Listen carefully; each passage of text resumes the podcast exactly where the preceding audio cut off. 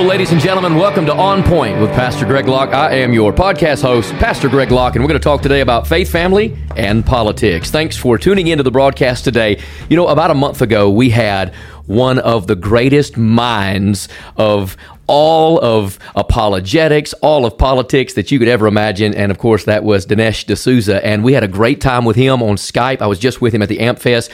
And one of the privileges of my life was to not only watch all of his movies, but this pre-release of the Trump Card the other night. It was such a beautiful portrayal of what is happening right now in our country. And not just a portrayal, but he proves and shows forth the betrayal that is happening in this nation with the Democratic Party. But today, interestingly enough, we don't have Dinesh on the program, but we have somebody that is of equal value to the kingdom of God, and that is his daughter, Danielle D'Souza. Danielle, welcome to On Point with Pastor Greg Locke today.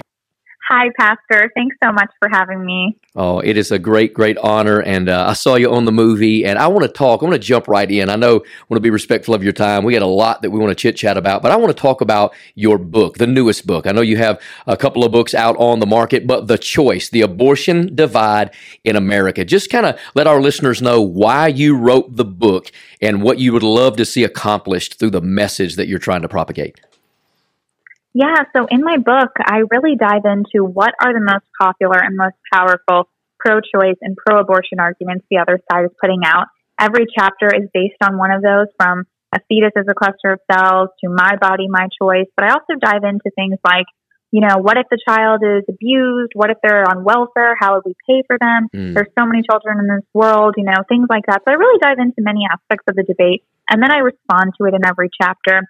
And what I really hope to achieve with this is to dive into what people actually ask and what people actually want to know about the issue, because I think so often we only hear kind of the surface level parts of it, and we don't actually get to hear both sides and dive into it. And so I found that to be the most effective in kind of conveying the pro-life side. And so that's what I really hope to do, is to change hearts and minds on this issue and to kind of step out of the, you know, old sterile categories of, you know, what the debate used to look like in 1973.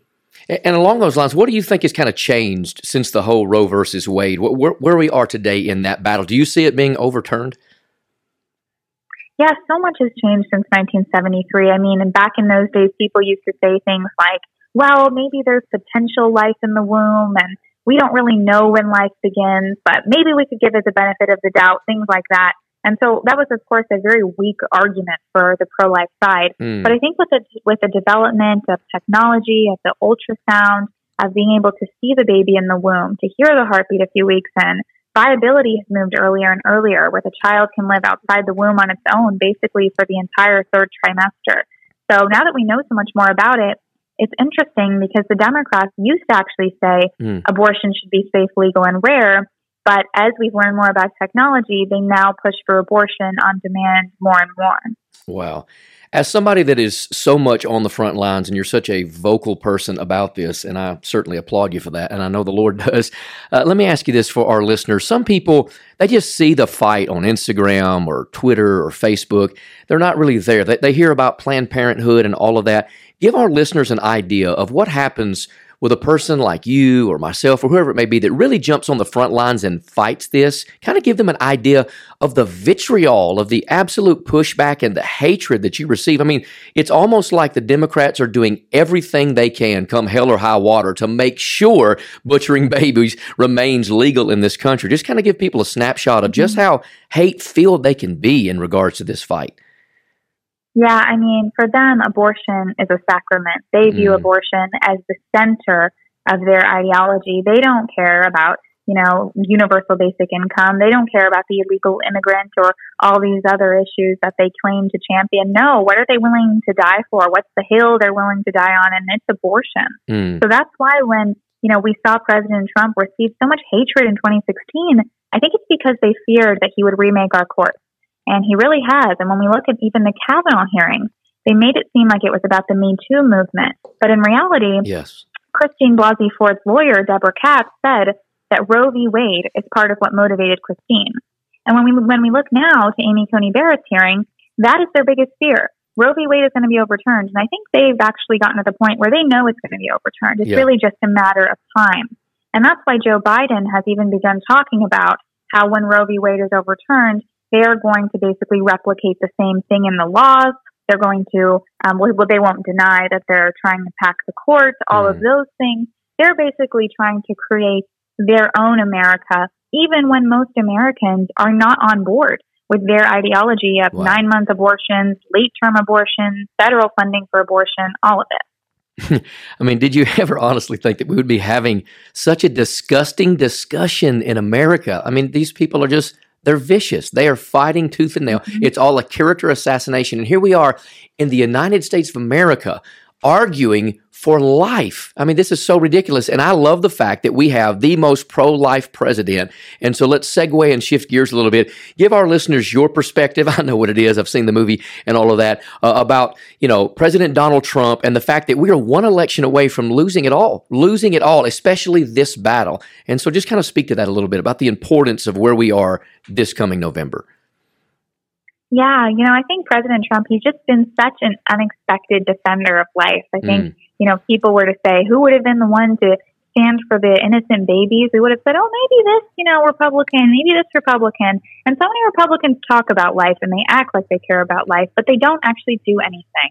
Wow. And President Trump has really made this at the center of his platform. And I think we've seen that in the fact that he held Planned Parenthood accountable to Title Ten. He said, hey, Planned Parenthood, you're going to have to separate your abortion services from your, you know, other healthcare, quote, services. And they said, no, we can't. We have to keep them commingled because abortion is at the center of what we do. And so he said, okay, well, you're going to have to lose that funding then. And I mean, he's included so many amazing pro-life voices. Even in the RNC, we heard pro-life voices basically every night hammering home that issue. He could have just thrown us a bone and said, okay, you know, I'm counting on their vote. But no, he's really made it the center of what he's doing. And so I think that it's vital that we stand for life, not just in our ideology and our personal beliefs, but that we act on that when it comes to the ballot box and when it comes to voting. Wow, that is a beautiful spot-on answer. Let me ask you a question more along personal lines about family and all of that. What was it like? What is it like? What would you say is one of the biggest characters and qualities that the fight in your father has passed down to you? Watching him, you know, withstand so much and the arrest and all of that. I mean, he is so resilient and he's so brilliant. I mean, I would never want to argue with that man in public, especially impromptu. What would you say is some of the greatest qualities that you've learned from your father in all of this? Yeah, you know, it's been pretty incredible because I feel like growing up with him, I always would see him debate these atheists or be in the political arena, kind of doing all of this. And I think I really kind of experienced the onslaught of the radical left myself when I went to college. And that was around the same time that he was going through his hearing, his psychological counseling for all of that under the Obama administration. So I was dealing with all this while I was in college. And I just had so many professors call me felon, you know, kind of treat me badly. My friends, I lost many. And I just saw, you know, what am I living for on this earth? Am I living to be liked or am I living to stand for truth? And so I think my dad was definitely just such an inspiration for me in saying, you know, we don't care if people like us. Yeah. We don't care what the response is. We're going to fight for what's right. And I think that President Trump really showed me that too. So I'm just so happy that so many freedom fighters are out there on the front lines. And I saw for myself, at least after I graduated from college, I saw abortion as the greatest mass killing in our midst. And I saw it as something that not enough conservatives were owning, not enough Christians were owning. So many churches have now been taken over by radical leftists. And so I just felt like abortion was something that I needed to hone in on and fight on. Yeah, and I love that perspective, and what a bold and courageous statement that the left has infiltrated the church, and it has. And pastors are so cowardly, they don't have a stiffened backbone, and it has caused so much pushback and problems in the American church. No wonder, you know, 95% of them are still closed. And so while we're talking about the whole church, I know you have The Choice book, and I pray that it becomes a #1 bestseller. But let's talk just for a minute about Why God, an intelligent discussion on the relevance of faith. You know, people hear the debate about abortion and all of that. And, you know, they know about your dad and all of his political fights and struggles and victories and all of that. But talk to us a minute about the relevance of faith. What part does faith not just play in your life, but in why you're doing what you're doing? It's shaping you as an individual. Yeah, I'm glad you wrap it up. Yeah, Why God was my first book I wrote when I was 17.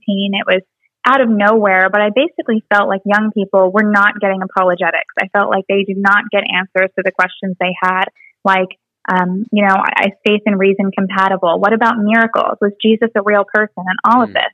I think it's so important to dive into that. So for me, my faith is what really inspires me to do everything I do. It informs every aspect of my life. So whenever the left comes around and says, oh my gosh, you have to put your faith in a separate box, keep your politics over here, I don't agree with that at all. And I think as Christians, we are really called to, stand for the Lord in every aspect of our life. And I just cannot see how, when it especially comes to the life issue, when it comes to abortion, how the left can say that, we're people of faith, but we're for federal funding for abortion. And that's kind of the argument that Joe Biden and Kamala Harris say. They like to hide behind the shield of using the word faith. Yeah. But what does it actually mean when you're using your faith for evil? Yeah. Wow. What a statement. Just means you're evil. Yeah, bottom exactly. line. Well, your fight it blesses me. It really does. And to watch you, would you just, I'm going to let everybody know where to find you and all of the books and all of your social media handles and things in just a moment. But just kind of let the folks know, do you experience right now, I'm sure you do, some of this conservative pushback on, major tech and all of this? Are you seeing the censorship? I mean, everybody wants to say we're conspiracy theorists and we believe in UFOs because of conservative censorship, but it is a reality. We're shadow banned. We're, in Facebook jail, we stay there. Are you seeing that yourself because of your vocalness? Absolutely. It actually happens to me on almost every pro-life video. Wow. Because the left does not want people to actually, and I don't put anything, graphic or anything sure. But they don't want people to even see, a young person talking about what abortion is. And they don't want to see someone talking about why you should be pro-life or any of that, because I think that it so clearly hits home with people. It so clearly shows them that, abortion does not empower women. This ideology the left is pushing, that you have to have an abortion to be successful, you have to have an abortion to be happy, abortion is women's empowerment. I think every woman and man knows that that makes no sense. That makes absolutely no sense. And we know it's not true. And Amy Coney Barrett and her hearings has shown us that's not true. You can obviously be a successful woman and have a family and all of these things, but the left has to silence us because there's no way they can actually win on the issue. Absolutely not. There is no way they can win on the issue. What a beautiful statement there. Well, Danielle, I want you to tell everybody where they can get the book, multiple books actually, and where they can find you, the best place to get to you, and the website and all of that, because I desperately and definitely want our listeners to follow you and all that the Lord is doing in your life. So just let our folks know. Yes. So the book is called The Choice, The Abortion Divide in America. It's bright pink. You won't miss it when you see it. And I'm Danielle D'Souza Gill on all of the platforms, Twitter, Instagram, Facebook, Parler. So definitely find me on those.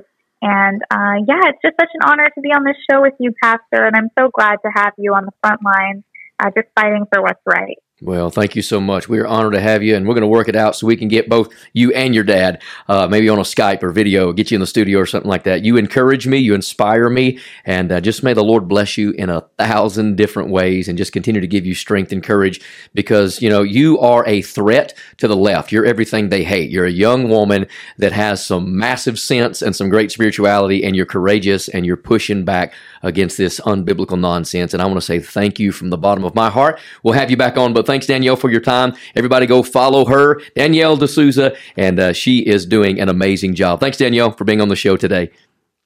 Thank you so much, Pastor Locke. God bless you.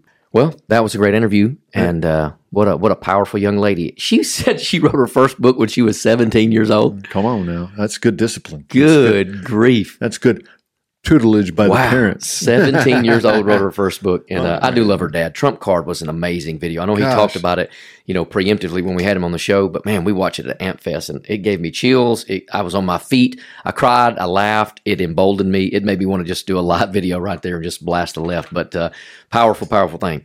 Well, before we wrap everything up, speaking of books, This Means War has been doing really, really well on Amazon. We're about a week and a half in, and it has been beautiful. We've sold a lot of these books. We Will Not Surrender Through Silence. I hope you'll go to Amazon. Look up This Means War or Greg Locke or Pastor Greg Locke. It'll all show up and help us order these books all over the world and get you one of them, get you 10 of them, get you a box of them and give them out for Christmas gifts. Yeah, give them away. People are loving it. I praise the Lord for it. And so This Means War, Pastor Greg Locke, we will not surrender through silence. We'll be back very, very soon with some more exciting, exciting guests on the On Point with Pastor Greg Locke, where we love to talk about faith, family, and politics. So share this episode. Don't miss out. Make sure that you have opted in to On Point with Pastor Greg Locke on our text. What is it, Brian? Tell them how to do it. 53445. 53445. Just text On Point, and they can get all different types of information that a lot of other people don't get. Kind of the back end. It's the cool stuff. It's the cool stuff. You know about the books, you know about the videos, you know about all the kind of things that Facebook shadow bans us for. You can get the videos first. Text that number. What is it one more time? 53445. 53445. Text On Point, and we'll make sure that you get up to date on all the information. Again, this is On Point with Pastor Greg Locke. I love you guys. We'll see you real soon.